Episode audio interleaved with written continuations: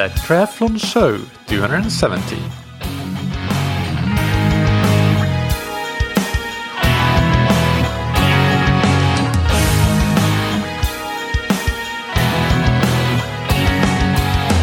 Hey, what's up, everybody, and welcome back to another episode of That Triathlon Show, the podcast presented by scientifictriathlon.com. I'm your host, Michael, and on today's episode, I interview Dr. Richard Ferguson from Loughborough University. Richard's main research interest is in the area of blood flow restricted training and uh, its impact on skeletal muscle adaptations and peripheral, peripheral vascular adaptations. So we will discuss his research findings on this topic and how it may relate to endurance athletes in the interview to come. Before that, I have a quick house cleaning item, which is that the survey that I have mentioned on a couple of Q&A episodes, at least in uh, the last couple of weeks, for that triathlon show, how I can improve the podcast is still up and running. You can find it on scientifictriathlon.com in the podcast menu, or you can go directly to scientifictriathlon.com forward slash survey. This will probably be my last reminder to take the survey, so don't put it off because if you do, then you will probably not remember later. So if you have an interest in completing it and helping me make the podcast better for you and for the majority of the listeners, then uh, please do so. It is really helpful. And I want to say a massive thank you to the almost 330 people that have already done so. That's amazing. And also before the interview, of course, we need to thank our sponsors, Roka. Roka's wetsuits, tri-suits, swimskins, sunglasses, and other top-of-the-line products are trusted by top-level world-class athletes like Javier Gomez, Lucy Charles Barclay, Flora Duffy, Mario Mola, Katie Zaferes, and many, many others at the absolute peak of endurance performance. There is exceptional research and development as well as attention to detail put into every product to make you as fast as possible. And that is why so many top athletes choose Roka. And uh, when it comes to products like the eyewear category and prescription glasses, that of course are not something that is necessarily used to go faster in races, uh, the same applies, but simply to make the product experience and feel of using the product as great as possible.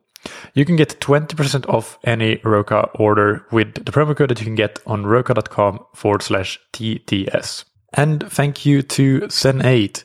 The Zen 8 swim trainer will help time crunched athletes get more consistency in their swim training when there's no time to get to the pool, or as things are right now during the pandemic in many parts of the world, pools being closed for many of us. With the 8 Swim Trainer, you can, uh, from the comfort of your home, improve your technique, power, and stamina. It teaches you to activate the core through the instability element in the swim bench, and it forces you to get into a high elbow catch position. It's not big and bulky. You can deflate it and fold it up and uh, stuff it somewhere uh, and keep it small when not using it. And the price point, especially with our special discount code, is similar to a pair of running shoes. Learn more on zen8swimtrainer.com and get 20% off your order with the promo code that you can get on zen8swimtrainer.com forward slash TTS. Now, without any further ado, let's get into the interview with Richard Ferguson. Welcome to that triathlon show, Richard. How are you doing this morning? I'm really good. Thank you very much. Yourself? Yeah, uh, not bad at all. Excited to discuss the topics that we have in store for today. But before we do, can you start by introducing yourself uh, to the audience and uh, tell us a bit more about what you do and your background? Yeah, yeah, sure. So I'm Richard Ferguson. Uh, I'm a senior lecturer uh, in exercise physiology here at Loughborough University in the UK. Uh, I've been here at Loughborough for oh, about 13 years now, having previously been up at Strathclyde in Glasgow. Uh, I did my undergraduate degree in sport and exercise science in the in the uh, early '90s in the University of Birmingham. Uh, stayed there for another couple of years to do an MPhil, uh, and then went to Manchester Metropolitan University uh, in Cheshire in England to do my uh, PhD. at that time, I was fortunate enough to do a little bit of traveling, so I went. I spent a few months at the Free University in Amsterdam to do some uh, intense uh, single muscle fiber work, which was a little bit of my PhD work. And then I also had the real exciting opportunity to spend a year at the August Krogh Institute in uh, Copenhagen, uh, Den- Denmark, working with uh, Jens Bangsbo and at the time uh, Peter Krustrup. And we did quite a few studies using the sort of the famous single leg knee extensor exercise model and stuff like that, which was an amazing opportunity. And uh, Copenhagen's a superb city. Uh, since then, I've been, uh, you know, researching quite a wide range of sort of areas in exercise physiology, uh, but I guess my current interests are, you know, the, the sort of finding novel methods to enhance the adaptation to training. Uh, so you know we all train and do exercise and whatever, whatever it is, but you know we're we're interested in finding these these novel methods that that may sort of give you a little bit more to your training to you know perhaps improve performance a little bit more. You know we can talk about the 1% here, here and there. So it's just really looking at those sort of you know bit of mechanistic work to try and understand the the, the mechanisms of these adaptations to see if we can uh, improve performance using various te- techniques and uh, we'll get into those topics uh, in detail a bit later, but yeah. maybe you can just uh, tell the listeners what they are specifically that you're looking at right now and just in a sort of uh, one paragraph summary of them. So the, the main intervention is, which yeah, you're right. We'll talk about that in a minute. Is is this method of blood flow restriction? So we're using a blood flow restriction technique to to uh, you know enhance the adaptive response to training. Uh, and you know those this this blood flow restriction could be used in various types of exercise, whether it's resistance exercise or we'll go into detail the sprint interval exercise. But that's that's the main topic of uh, of uh, focus at the moment. And the interesting thing about blood flow restriction is that uh, you know some of the focus can be on you know elite performance or, or well trained performance in athletes. But I think the exciting sort of role of, of BFR is that it sort can also be used in rehabilitation and and uh, sort of you know uh, helping injured athletes or injured people or people that you know can't perform intense e- exercise. It can be used used in that sort of sphere to improve the uh, rehabilitative responses and that process. Mm, yeah, that's extremely interesting. Mm. Well, before we get into specifically blood flow, blood flow restricted training, uh, let's uh, discuss a little bit uh, the theoretical background that we need to know to understand sort of the work you're doing, and uh, maybe from the perspective of different adaptations that we get to endurance training, and and also perhaps going into which ones might be more limiting than others in different demographics. Yeah, sure. So, I mean, a lot of my work is is really focused on endurance performance, which is why we're having this conversation with you, uh, which is really exciting. And we can we can go back to some classic work from you know the the great physiologists Ed uh, Ed Coyle and Mike Joyner, and think about this this Joyner and Coyle model of endurance power, performance power. And obviously, the main determinants of that are the aerobic contribution to endurance exercise, which is determined by things like VO2 max and lactate threshold and things like that, and also the aerobic energy contribution to to um, uh, this this performance power output or this performance v- VO2 and underpinning those those sort of main determinants of say VO2 max and lactate threshold and critical power and these really interesting things are the fundamental building blocks of of muscle. So whether that's you know capillary supply, mitochondrial content, muscle fiber composition, and the central components such as cardiac output, blood flow capacity, hemoglobin content, and stuff. So these are all the underpinning physiological determinants of endurance performance. Now, my particular focus uh, using the blood flow restricted exercise is on capillary supply and to a certain extent mitochondrial content and function. So these real important determinants of skeletal muscle function and skeletal muscle endurance capacity. If we have a high capillary supply, we can deliver lots of oxygenated blood and that feeds into, you know, uh, higher lactate thresholds, higher critical powers and, you know, better endurance performance. So what we've got to understand in the first instance is, is, you know, these these sort of physiological physiological determinants are obviously you know primarily driven by you know um, genetics, you're you're born with you, you, are predisposed to having a high capillary supply or a high a high you know sort of mitochondrial content. So, you know, we don't want to. I'm not going to get into that, but of course they are they are adaptive. They are plastic. You, you can you can adapt these physiological parameters, and we need to try and understand the the, the mechanisms of, of adaptation are really complex. You know, they're, they're beyond, you know, even I don't understand all the intricacies of, of these adaptive processes. But if we have a sort of, if we think about endurance exercise, the actual process of exercise is a physiological stressor. So we, we need to understand the different physiological stresses that occur when you perform an endurance bout of exercise, whether it's a two hour ride on the bike or a three hour jog or a, or a high intensity interval training session. And these physiological stresses include things like changes in metabolism. So there are changes in the metabolic profile, processes going on within, within the muscle. There are changes in blood flow within the, within the blood vessels of, of the muscle. So the capillary supply and, and, and so on. And yeah, there are there's mechanical stresses, so the mechanical stretch of the muscle and changes in sort of calcium sort of gradients and calcium co- concentrations. So these are all physiological stresses that that sort of transmit a cascade of of signals that you know switches on the adaptive process.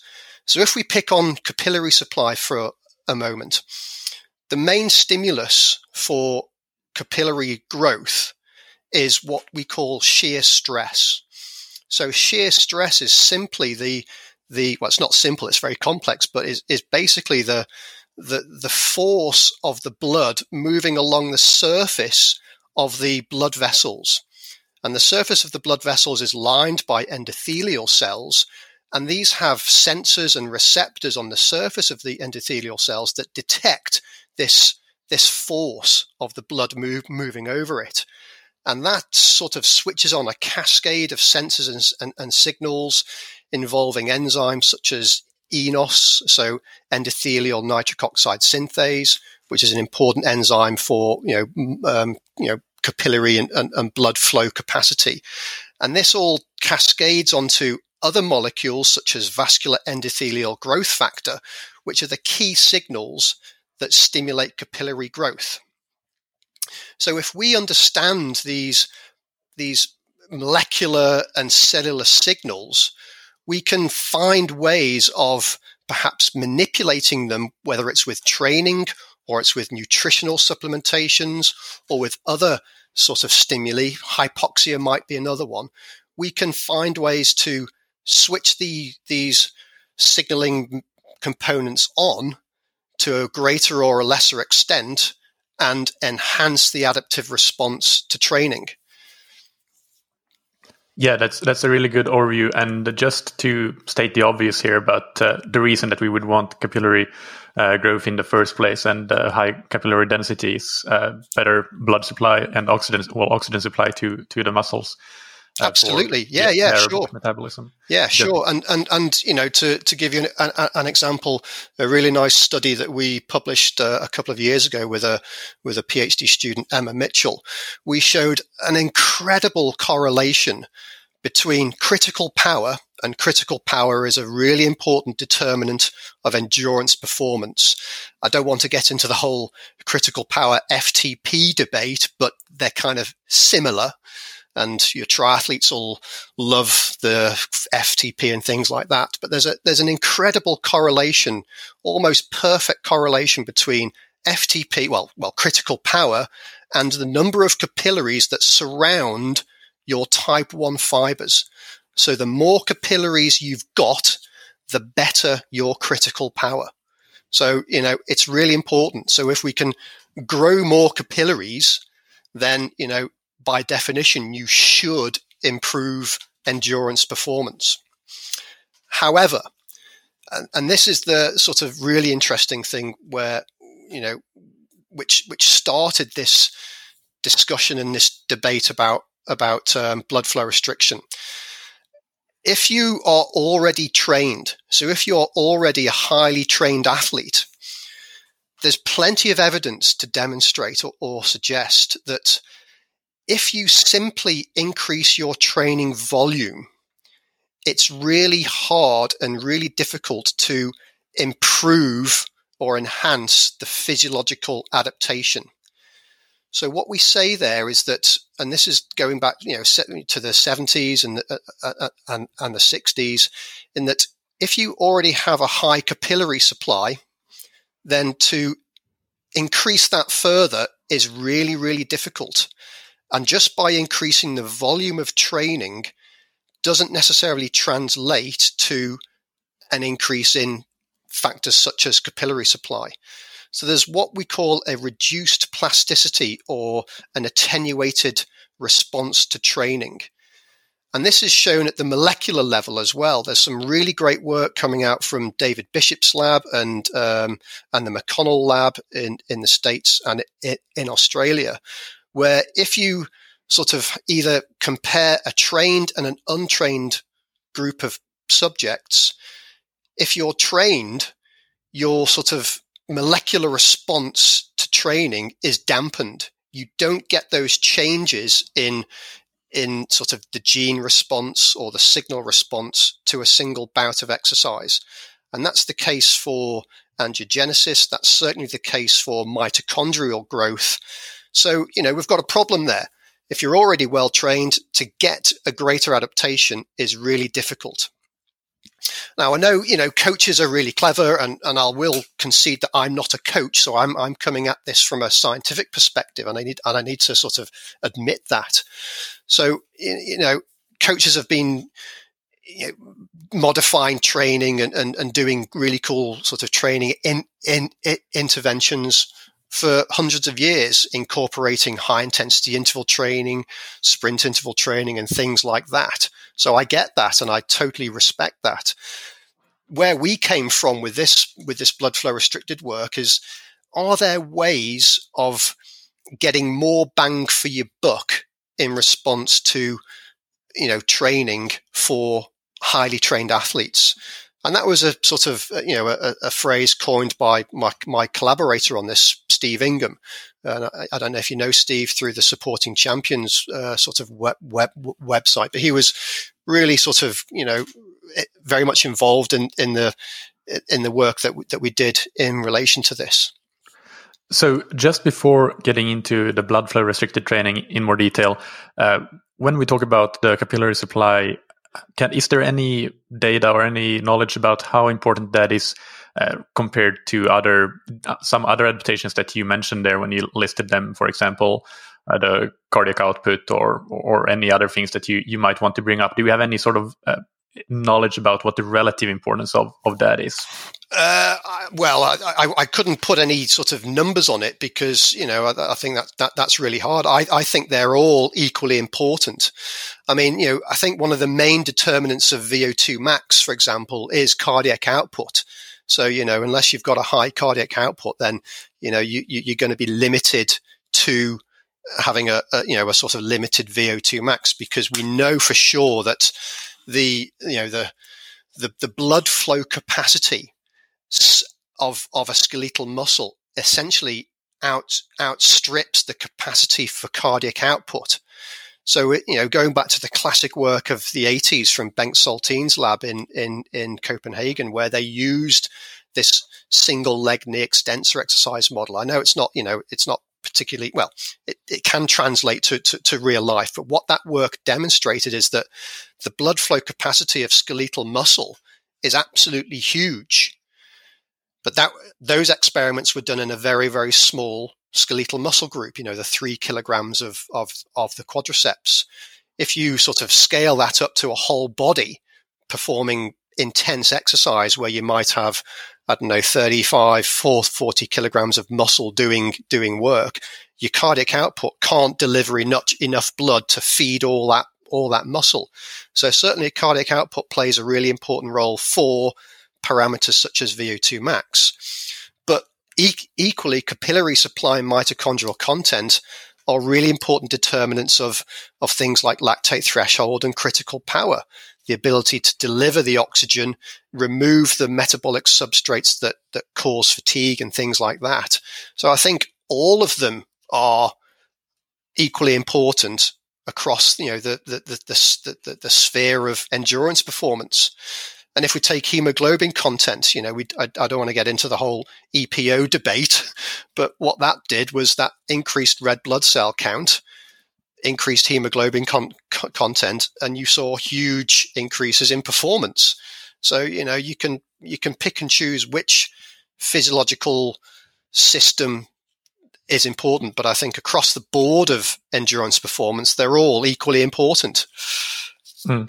And and you you mentioned there about the the force of the blood flow being a signal or a stimulus for the receptors on the endothelial cells. So does that mean that uh, more intense training is the thing that uh, that starts this cascade of signaling generally speaking ahead of low intensity training when it comes to specifically those receptors that you mentioned and the capillary supply.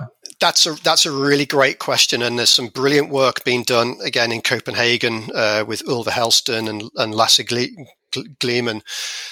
And I think I think the primary stimulus as I said, for shear for and for capillary growth is shear stress. So whether intense short bouts of exercise provides that, we're not quite sure. Now, the blood flow restricted exercise that we'll talk about in a minute challenges that to a certain extent. But I think in terms of capillarization, the message seems to be that longer sessions of moderate intensity exercise is key. So we're talking about high volume, low intensity work simply because it, it's a duration effect. You can have high rates of shear stress during high intensity exercise, but it's only for short periods of time. Whereas if you're having this long period of shear stress during, say, you know, a two, three, four, six hour bike ride, that seems to be the primary stimulus.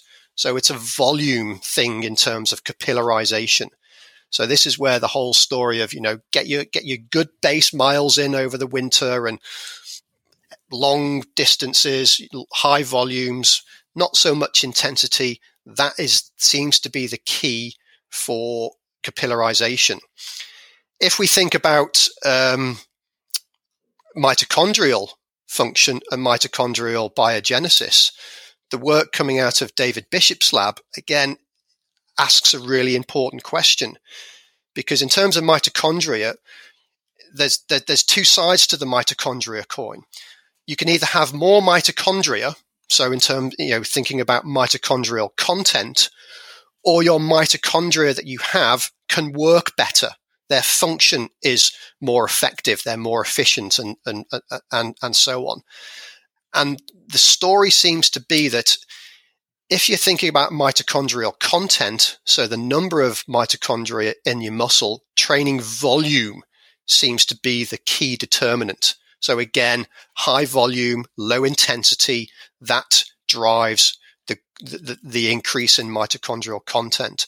Whereas exercise intensity, so high intensity interval exercise, high intensity exercise, seems to be the key factor in driving training induced changes or improvements in mitochondrial function. So you're you're making you know, there's more enzymes that that that turn over ATP or create A- ATP in in terms of mitochondrial respiration. So you've got to balance these two sides to two sides of the coin, improving you know driving the increase in volume, but also using you know high intensity work to to change function and that's the challenge for coaches to sort of find this balance of, uh, of, of, of challenging those particular systems to improve performance. Yeah, and uh, well, David Bishop uh, is somebody who I've interviewed in the past on that specific topic on uh, how to get better mitochondrial content and, and function. And uh, yeah, what he said was exactly what you already said, but that's something that the listeners can go back and listen to to that episode with him. Yeah, and he, brilliant stuff. He, he seemed to say that as well. That uh, like in the grand scheme of things, the mitochondrial content would be more important to primarily focus on. So so he was very much in the camp of uh, low intensity, uh, high volume of training being important. Absolutely. But let's get on to the blood flow restricted training now. Then, so so tell us a bit more about what that is, how it works, and uh, and so on.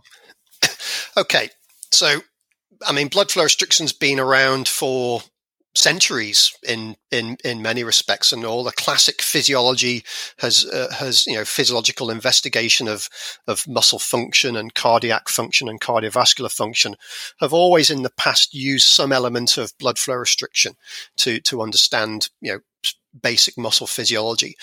But in terms of training it's it's been around you know for i'd say 50 or so 50 or so years and there's different methods to do it. So the classic work, you would put your legs inside a, a hyperbaric chamber and increase the pressure in this hyperbaric chamber, and that would reduce blood flow. But clearly, that's not practical of, uh, at all. So the, the current work has, has been using effectively blood pressure cuffs or tourniquets that are that are put around the sort of the you know the, the exercising limb. So of course you can only do the blood flow restricted exercise on on on on limbs. Um, and effectively, what you do is, is is you put the cuff around the limb, and it might be the upper thigh, and you inflate that cuff to a given pressure. And there's a big question mark over what is the best pressure, what is the optimal pressure to use. And you inflate the cuff and you perform the exercise. Now, what the cuff does, it effectively it, it, it prevents venous return, so the blood flow doesn't return back to the heart, but it reduces arterial inflow. So it reduces the flow of blood into the exercising limb. So you get an element of hypoxia and other metabolic uh, changes within the muscle. And you perform the exercise. And I think the important thing to, to, to say in this respect, before I get onto the sprint training, is the exercise can be performed at a low intensity. So the classic work was using um, low low load resistance exercise. So the original work was uh, based around muscle strength and muscle hypertrophy. And in normal situations, if you want to increase muscle strength and muscle hypertrophy, you, you have to lift heavy loads, so 70% of one rep max and so on. Whereas with blood flow restricted exercise, you can perform the exercise at a relatively low load, even as low as, you know, 20% one rep max. And you perform the sets and reps with the blood flow restriction, and effectively you get the same gains in strength and hypertrophy as you would with high load resistance training. So there's a good body of evidence and there's some great work from all over the world in, in the States and in, in Australia and, and, and, Canada and, and uh, uh, uh Scandinavia that are doing some really cool work in the hypertrophic side of things. There's less work in terms of endurance exercise or endurance performance. Uh, and we started to do some work with a PhD student, Julie Hunt, looking at you know the the vascular adaptations to blood flow restricted exercise, and we showed that you know, some really nice changes in in arterial function and arterial structure. So the blood flow capacity of the muscle it, that is increased with blood flow restricted training. So, can you talk a bit about the mechanisms, uh, a bit more about the mechanisms when it comes to how it works in in endurance training?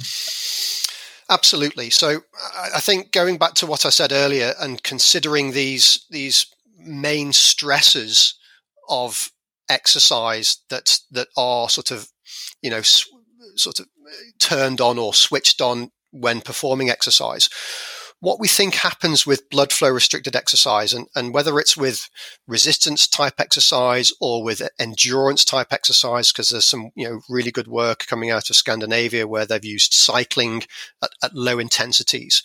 What it seems to do, it, it, it seems to enhance or, or, you know, and, improve or enhance these these particular signals that are associated with adaptation. So if we take hypoxia for, for example, hypoxia is it's complex, but it, it's it's one of the key determinants or one of the key signals for capillary growth. There's a few redundant components to it, but hypoxia is can be quite important for capillary growth. And of course, when you put the cuff on the leg, you induce an element of hypoxia. So there's a greater level of, of sort of hypoxia within the muscle. Equally, you know, there are other signals that are enhanced when you when you uh, have the cuff on the thigh, and that might might be a greater metabolic stress, which switches on those those those metabolic signals for adaptation.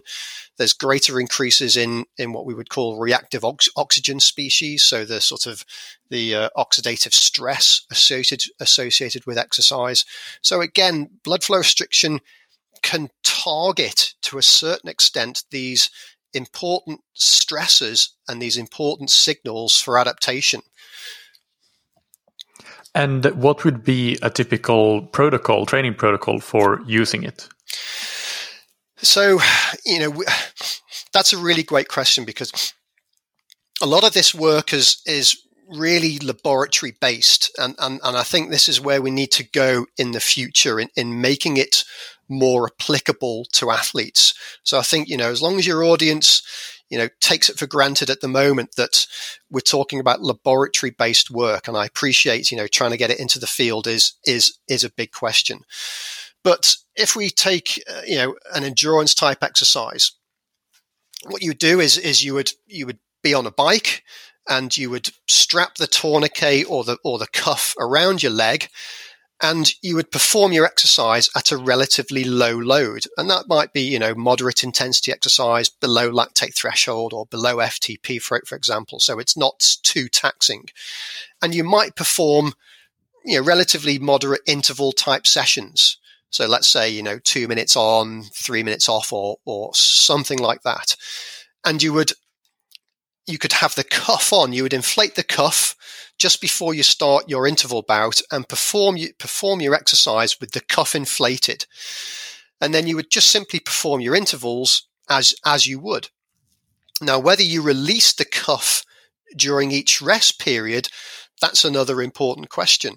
The sensation that you feel in the muscle is is quite substantial. It, you know, you do get this burning sensation, this discomfort sensation, uh, but it just feels like as if you're performing, you know, a, a really hard, intense bout of exercise, but your legs aren't moving because what you're doing is if you have the cuff on in that interval uh, uh, uh, period, you are trapping all those fatigue related metabolites within the muscle so they can't get flushed out. So you know there's a greater lactic acidosis and uh, you know greater content of, of, of these fatigue causing metabolites.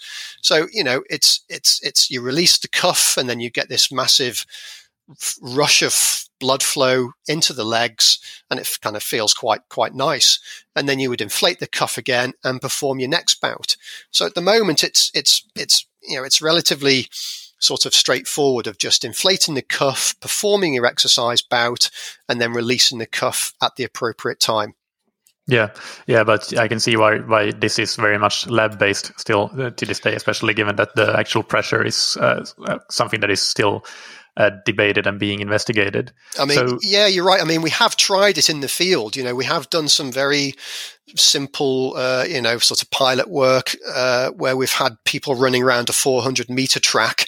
So these are 400 meter runners in this case, and and they run around the track doing their sort of you know 300 meter sets, and they would decelerate at the end of the set and they'd run to the to the end of the track and we'd be waiting there with our blood pressure cuffs they would lie down right ne- next to us, and then we would hoik these blood pressure cuffs around their thigh and inflate them to whatever pressure, and then leave them there for a couple of minutes, you know, for, for you know for a couple of minutes with the cuff inflated. Deflate the cuff. They'd have another little sort of recovery period, walking back to the start line, and then repeat that 300 meter sesh. So you know we are trying to do it in the field. Uh, but of course, the practical side of having these blood pressure cuffs or whatever is is you know the, is the limiting factor. Mm. Yeah, and uh, and in the protocol you mentioned with the, the cycling and the moderate intensity intervals, like how for how long would you be performing that work, and and how many times per week in the research studies that has been done is this done? Again, a, a you know a great question, and uh, I think each session. So each individual session off the top of my head, you know, you might be doing, you might do three sets of five intervals. Uh, you know, a typical high intensity interval session. And that might be, I don't know whether you do it 20, 30 minutes or so, and then the warm up and warm down either side of that. So, you know, it might be a 30, 40 minute session of two minute intervals with two minute recovery, sets of five, and then do that three, three, three times. So it's that, you know, classic time efficient interval type training uh, that's you know that that is uh, can be quite important uh, for for athletes. In terms of the times times per week, again, you know that that that is that is a great unknown. The the studies to date might be doing in terms of endurance type uh, pro- protocols might be two to three times per week. Okay, so you might do two sessions or three sessions. Um, but again, whether that's optimal or not, we just don't know. So we're halfway through a study following on from some of the previous work where we are doing it twice a week for about six weeks. But it's so intense. It's it's really, really hard training. This is the sprint interval work that I'll talk about in a minute. It's really hard. So trying to find that balance between adaptation and I don't know, maladaptation or overreaching, whatever you want to call it, is really is really difficult because it's such an intense stimulus. Because we're wanting to get more bang for our buck, as it were, finding that balance is uh, is is really really tough. So you know, we would we would recommend you, you do it at the right time of the training season. It wouldn't be a year long type thing. You would build it into your mat to your to your macro cycles at the appropriate time of the season. Mm. And and when it comes to the actual outcomes, the performance outcomes and adaptations, what do we know about that so far? What what sort of magnitudes in performance changes or adaptations are we looking at? Well, we, we've seen, you know, not not not just us, but other colleagues have seen, you know, quite significant improvements in in outcome measures such as uh, VO2 max.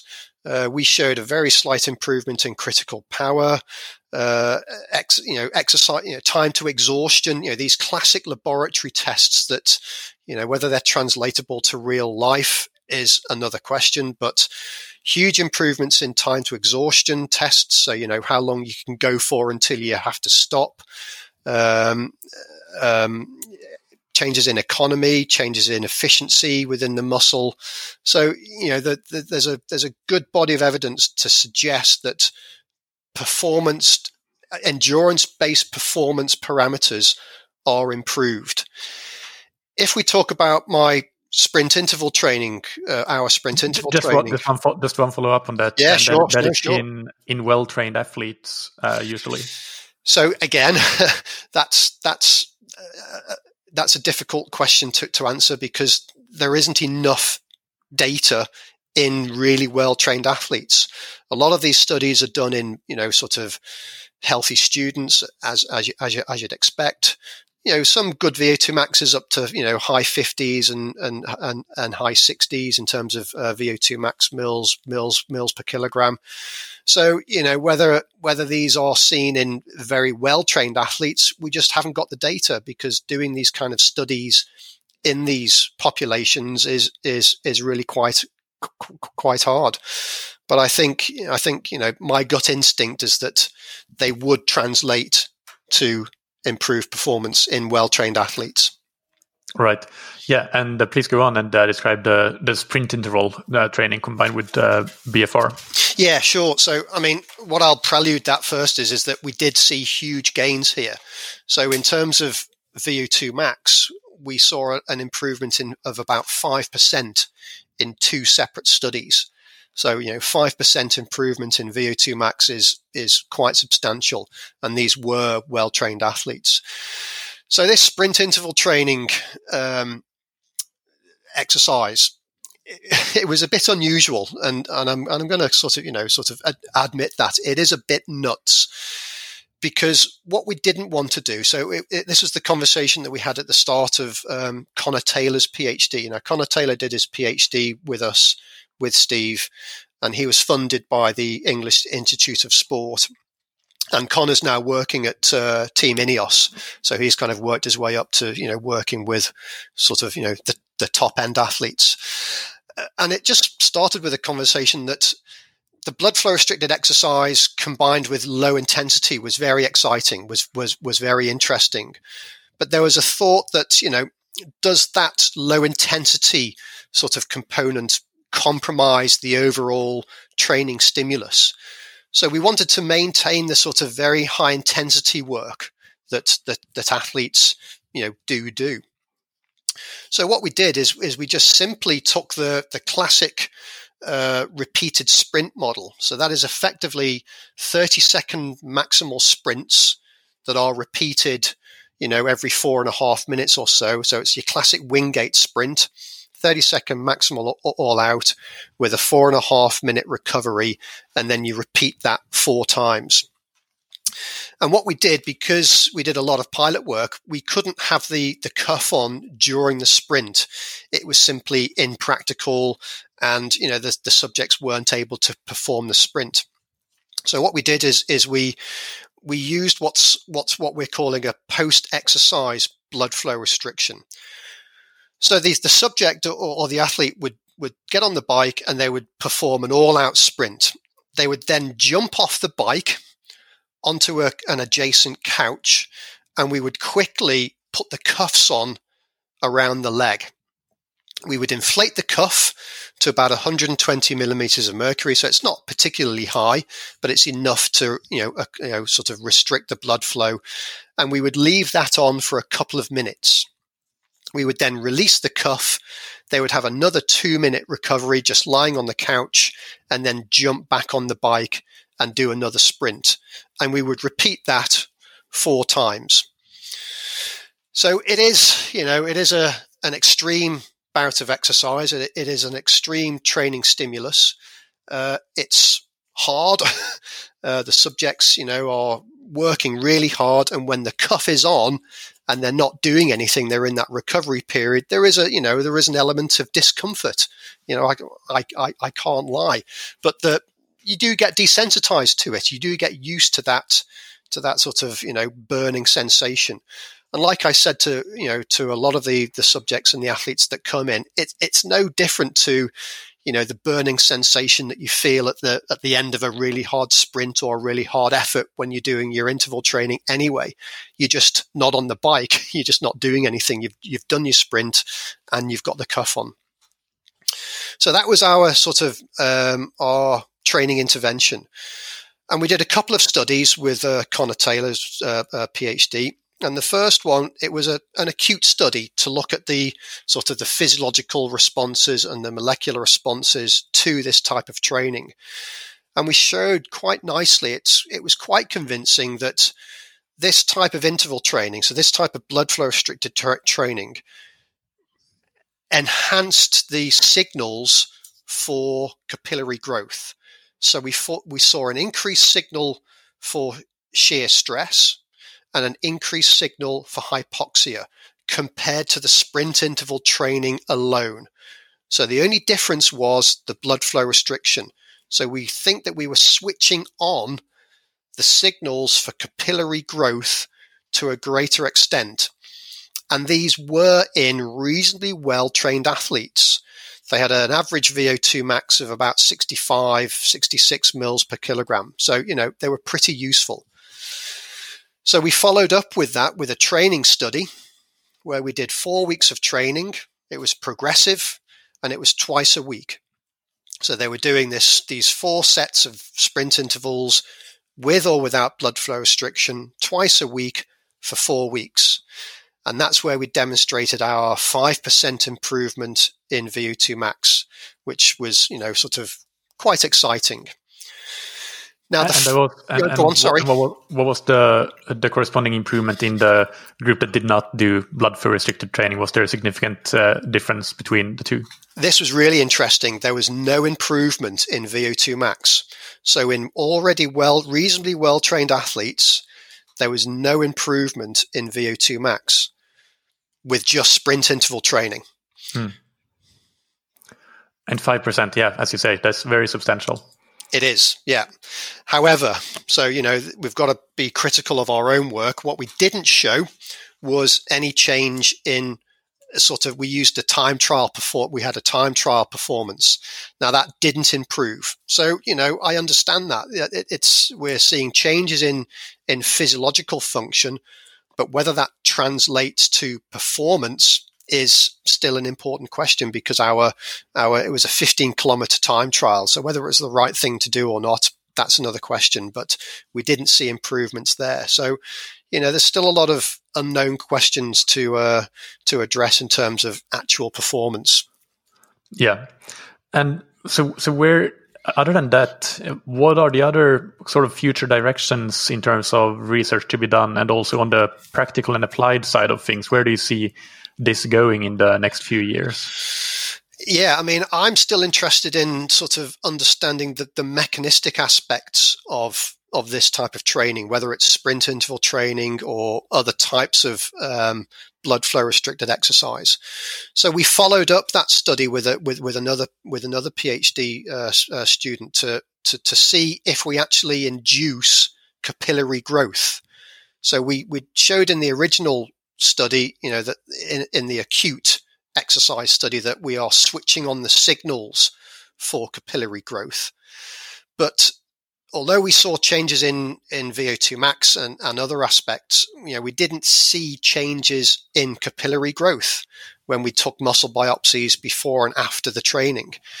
So we want to follow up on that to see if we actually, you know, if, if these signals do actually translate into physiological adaptations because that's that's what we're you know suspecting does happen. But whether it's whether the training stimulus was too much or it wasn't long enough or the, it was too intense or anything like that that's that's what we need to try and to, you know to try and understand and to try and optimize the nature of the blood flow restricted exercise to see if we can induce those physiological changes and then hopefully translate those to performance. Because at the end of the day, the only thing that matters is performance. And of course, your audience might be thinking, well, if it doesn't improve performance, then why why bother? But we still haven't, you know, sort of optimized the nature of the actual training in, in intervention to see if it works. Mm. And of course, the other thing we're wanting to try and do is is to try and find ways to to find a practical use or a practical application of this type of training so that you know you could use it in the real world whether it's at an athletics track whether it's you know on in a velodrome or it's just going out on your bike. Uh, so you know whether you'll have you know blood flow restricted cycling shorts with a sort of small pump inside it and you put those on for your winter bike ride that might be the future Mm, yeah. Um, what else? Uh, is there anything else that we've missed on on on this topic that you want to to discuss? Um, I think I thought, well, I think I've covered everything. Uh, I th- I th- um, if if we summarize like where things are, it's probably not something that right now is available to uh, to most or or any listeners really are, are there any practitioners that are actually like out of the maybe from the from the academic side but have started their own practices where they're implementing this is this something that can be that people can experiment with by finding a, a good practitioner uh, other than of course participating in a in an actual study I, I, I think so. Yes, I, I think. Well, I, I don't know to be honest, but I, I guess what I want to say in, in that question, I think you need to be careful. Okay, I, what I don't want to have is is you know athletes or your listeners going out with a with a with, with a I don't know a, a, belt or something that you might put around your trousers and stick that round your thigh to see if that works. I think that would be dangerous. I think I think there's still a lot to know about the safety aspect of this type of training intervention, and, and there's some great work to suggest that you know it is relatively safe, but there are inherent risks to it. Um, so you know, don't sort of go out and start doing it in the gym. Uh, I think practitioners I don't know if I'm honest. Uh, you know, I, have chatted to a few. You know, I chat to Connor every now and then, uh, and whether they're using it in their, you know, they're sort of high level athletes, I don't know. They haven't. They haven't said.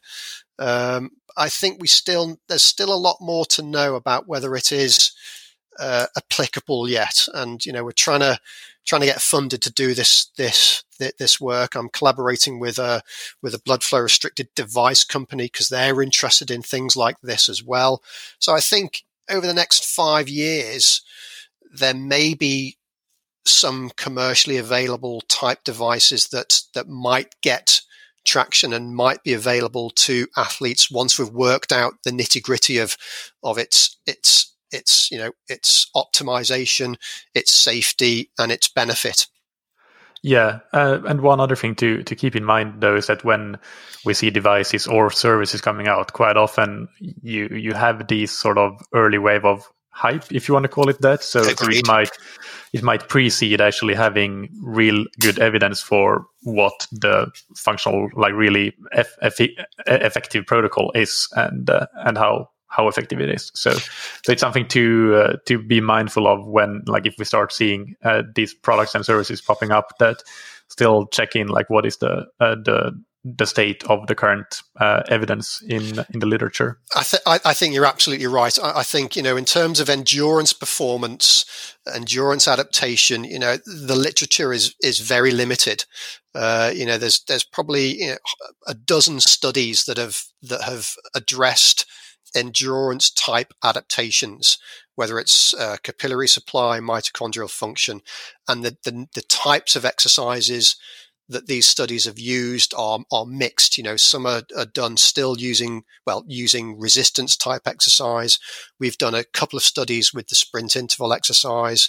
There's a, there's half a dozen studies using, you know, endurance, moderate intensity type exercise. So, so the, the, the evidence base is very small.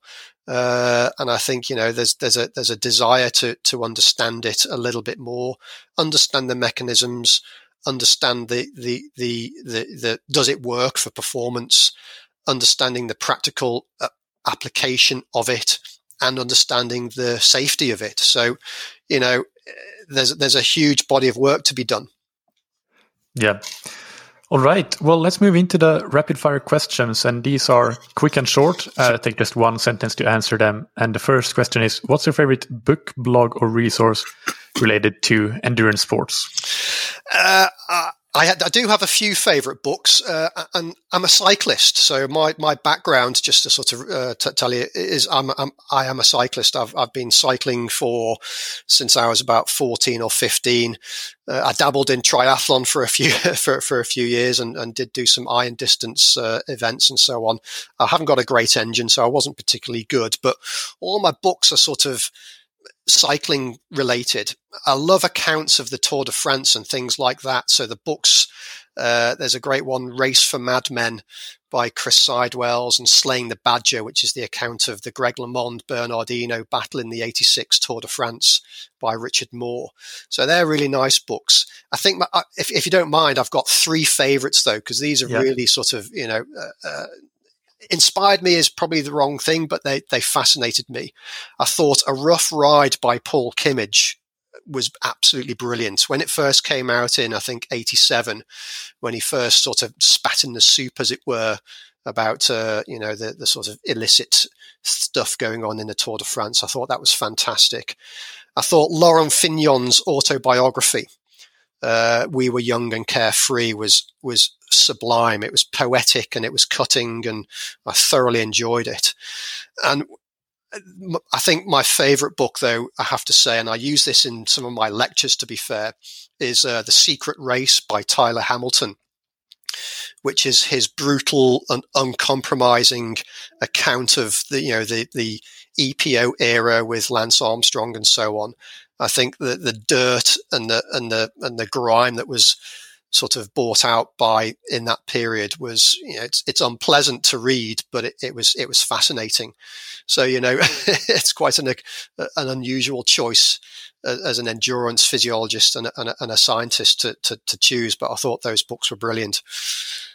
Perfect. And what's a personal habit that's helped you achieve success? Um, i guess I, well how do you define success? I think I'm fairly successful. I'm, I do not think I'm setting the world alight, uh, but uh, I think what I aspire to is is ensuring that there's a I have a solid work life balance, uh, particularly in the current situation. So you know, having supported by a you know a loving family and, and and seeing the kids and all that kind of stuff, and you know making sure you find time for those for the you know for that, I think is really important. Uh, that you know uh, that's probably why I haven't sort of published 25 papers a year because, you know, I'm I'm I'm uh, I'm trying to find a, a good solid work life balance, and I always find time to exercise. You know, you said just before you started to record this, you'd just been out on the bike. As soon as I've finished this this podcast, I'm going to go out on the bike.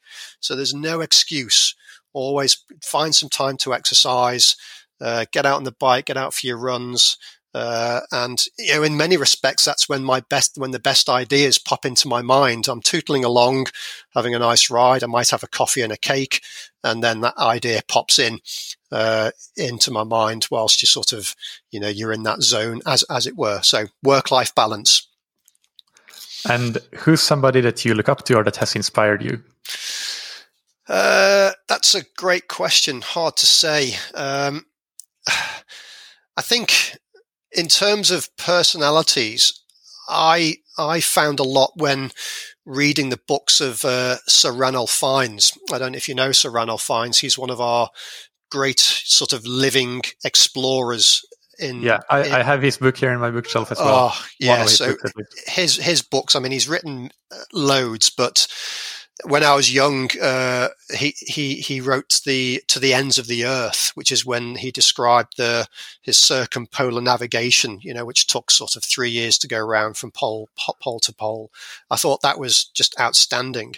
And then another book, sort of aligned with that, was when he he wrote his book uh, about his journey across the An- Antarctic, so that longest uh, un, uh, un, unsupported journey across the Antarctic with with Mike Stroud. So they're the kind of things that inspire me.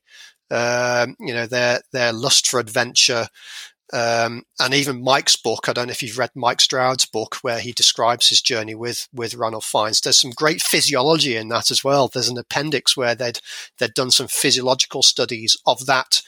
I think it was a 79 day journey. Uh, that was really cool but it wasn't just the you know, the sort of the adventure state of it. It was the the behavioural as- aspect uh, between those two guys when when they when they went on on that journey. You know, their their sort of relationships. So I, guess that kind of stuff in, in inspires me. You know, those kind of adventurer um, sort of stories. Yeah, uh, I, I think that another book that you would uh, enjoy would be Kilian Jornet's Above the Clouds, and uh, you may be following him, but but all the things that he's done with the uh, Everest record and, and things like that would oh, yes. be right in that bucket. Yeah, absolutely. Yeah, brilliant. All right. Well, finally, where can the listeners follow your updates on things that you're studying and so on, like Twitter and ResearchGate? What what are the best outlets? Yeah, I I, I have a Twitter and account. Uh, I have a Twitter. Twitter account. It's it's it's not that extensive. I've, i think I've got about a thousand followers. So yes, it's uh, you can follow me on Twitter. Uh, I do have uh, a, a ResearchGate uh, um, account, so I you know I try and sort of keep that as up to date as I can. Uh, so yeah, they're they're my main two out uh, public outlets. Perfect. Thank you so much, Richard, for uh, sharing uh, your knowledge with us and uh, taking the time to, to come on the podcast. It's much appreciated. It's been a pleasure. Thank you very much. I've, I've really enjoyed it. I hope that you enjoyed that interview.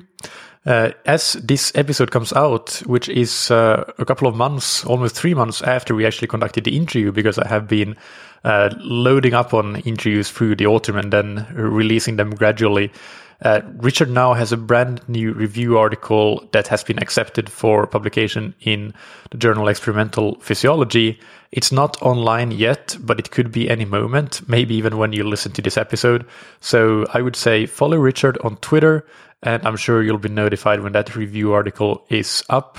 I got an advanced copy of it, and I have to say it is super interesting reading and summarizes all the research, the state of the art in uh, blood flow restricted training. So, uh, so that's is really great, really interesting. And as the final takeaway message, I do want to read part of the abstract to that review article and summarize what we already discussed in the interview through that. So, so here it is. Uh, it reads. Blood flow restricted exercise represents an approach to potentially augment the adaptive response to training and improve performance in endurance trained individuals.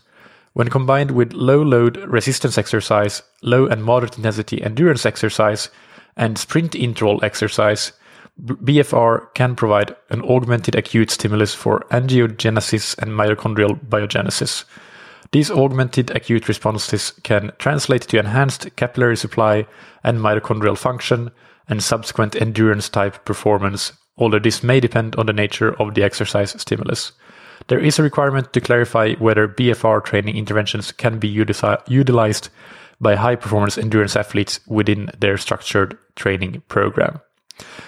So that's it. That's a good summary, I think, of what we discussed. Uh, some personal thoughts as well in terms of the practical application for most of us athletes is that it's probably not a concept that is ready for prime time yet, but despite that, it's always interesting to learn more about the latest developments in research, and new concepts like this can also help us better understand just exercise physiology and endurance adaptations in general.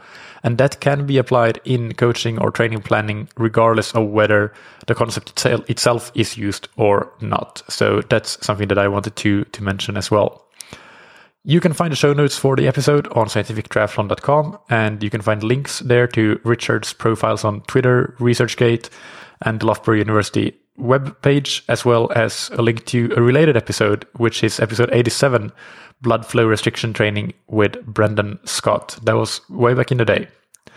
On Thursday, we have another Q&A coming out, and next Monday, I interview cycling coach Colin Moore. Do subscribe to the podcast so that you always get the latest episodes as they are released. Finally, if you are looking for training plans or coaching services, go and check out scientifictriathlon.com. We have options for you there, and uh, we hope that we can help you achieve your training and racing goals in 2021. Big thanks to our sponsors, Roka, that you can find on roka.com. Check out their wetsuits, tri-suits, swimskins, goggles, high-performance eyewear, and prescription glasses and sunglasses, and get 20% off your order with the promo code that you can get on roka.com forward slash TTS. And thank you to Zen8. Use the Zen8 swim trainer to improve your technique, power, and stamina, even when you don't have time to go to the pool or pools are closed. And do that while practicing good core activation thanks to the engineered instability of the swim bench. Get 20% off your order of the swim trainer with the promo code that you can get on zen8swimtrainer.com forward slash TTS. Thank you, as always, for listening. Keep training smart and keep loving triathlon.